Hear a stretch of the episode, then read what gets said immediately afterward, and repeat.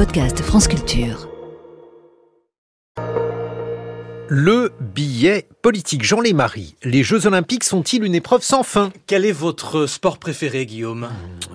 J'aime bien courir. Ouais, vous aimez bien le vélo aussi, vous aimez bien des sports. Moi, ma discipline préférée est, est sans doute plus difficile que les autres. C'est la préparation des Jeux olympiques et paralympiques et ça commence bien avant la compétition. Euh, beaucoup de haies, quelques plongeons, des virages et à la fin, un podium, normalement, un podium et une fierté nationale, rien de moins.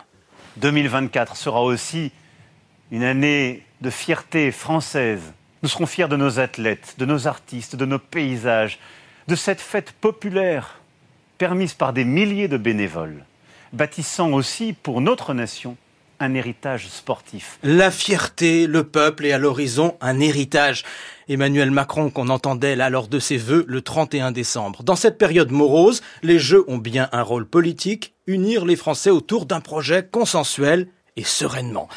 Mais pour l'instant, la réalité est beaucoup, beaucoup plus acrobatique. Un seul exemple, les transports. À Paris, en ce moment, dans le métro, les voyageurs sont avertis. Des affiches leur demandent d'anticiper les jeux, de télétravailler, de revoir leur trajet ou d'éviter carrément les transports. Est-ce normal? À partir du 28 juillet, devront-ils rester chez eux ou quitter la région? Comment feront-ils? À la tête de la RATP, vous avez Jean Castex. L'ancien Premier ministre en appelle à l'esprit de Coubertin. Est-ce que ça suffira? Il faut savoir qu'en Île-de-France, les transports sont déjà très dégradés. Ils fonctionnent de plus en plus mal. Pour les voyageurs, y compris les touristes, pas la peine d'attendre les Jeux Olympiques, les épreuves sont déjà là. Dans ces conditions, comment absorber 600 000 à 800 000 visiteurs de plus, sans même parler d'une grève éventuelle comme celle en ce moment à la SNCF pour les habitants, pour les entreprises aussi, la question est simple finalement. La vie va-t-elle s'arrêter pendant plusieurs semaines? Les politiques ont promis des jeux bien organisés, populaires, qui associent la population, pas qui la confinent et pas qu'il envoie à l'autre bout du pays. Mmh, la compétition se prépare tout de même. Mais dans la douleur, là aussi, Guillaume. La cérémonie d'ouverture, vous le savez, doit avoir lieu sur la scène. Mais comment garantir la sécurité?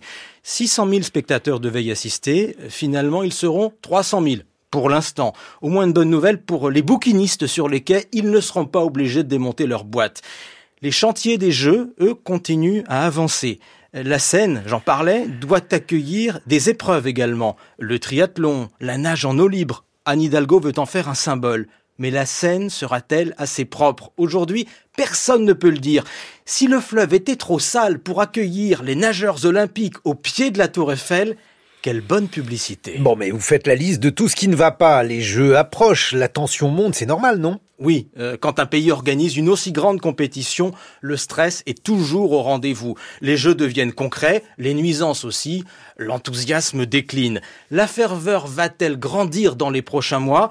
C'est probable et c'est le pari des politiques. Mais pour ces Jeux 2024, la tension est tout de même particulière. Le journaliste Benoît Emmerman a suivi dix fois les Jeux Olympiques. Dans l'hebdo Le 1, l'autre jour, il décrivait l'état d'esprit des habitants en France. C'est la première fois, disait-il, que je vois une hostilité larvée. Y compris contre les politiques? Au moins une incompréhension, Guillaume il faut dire que les politiques excellent dans une autre épreuve, le lancer de responsabilité.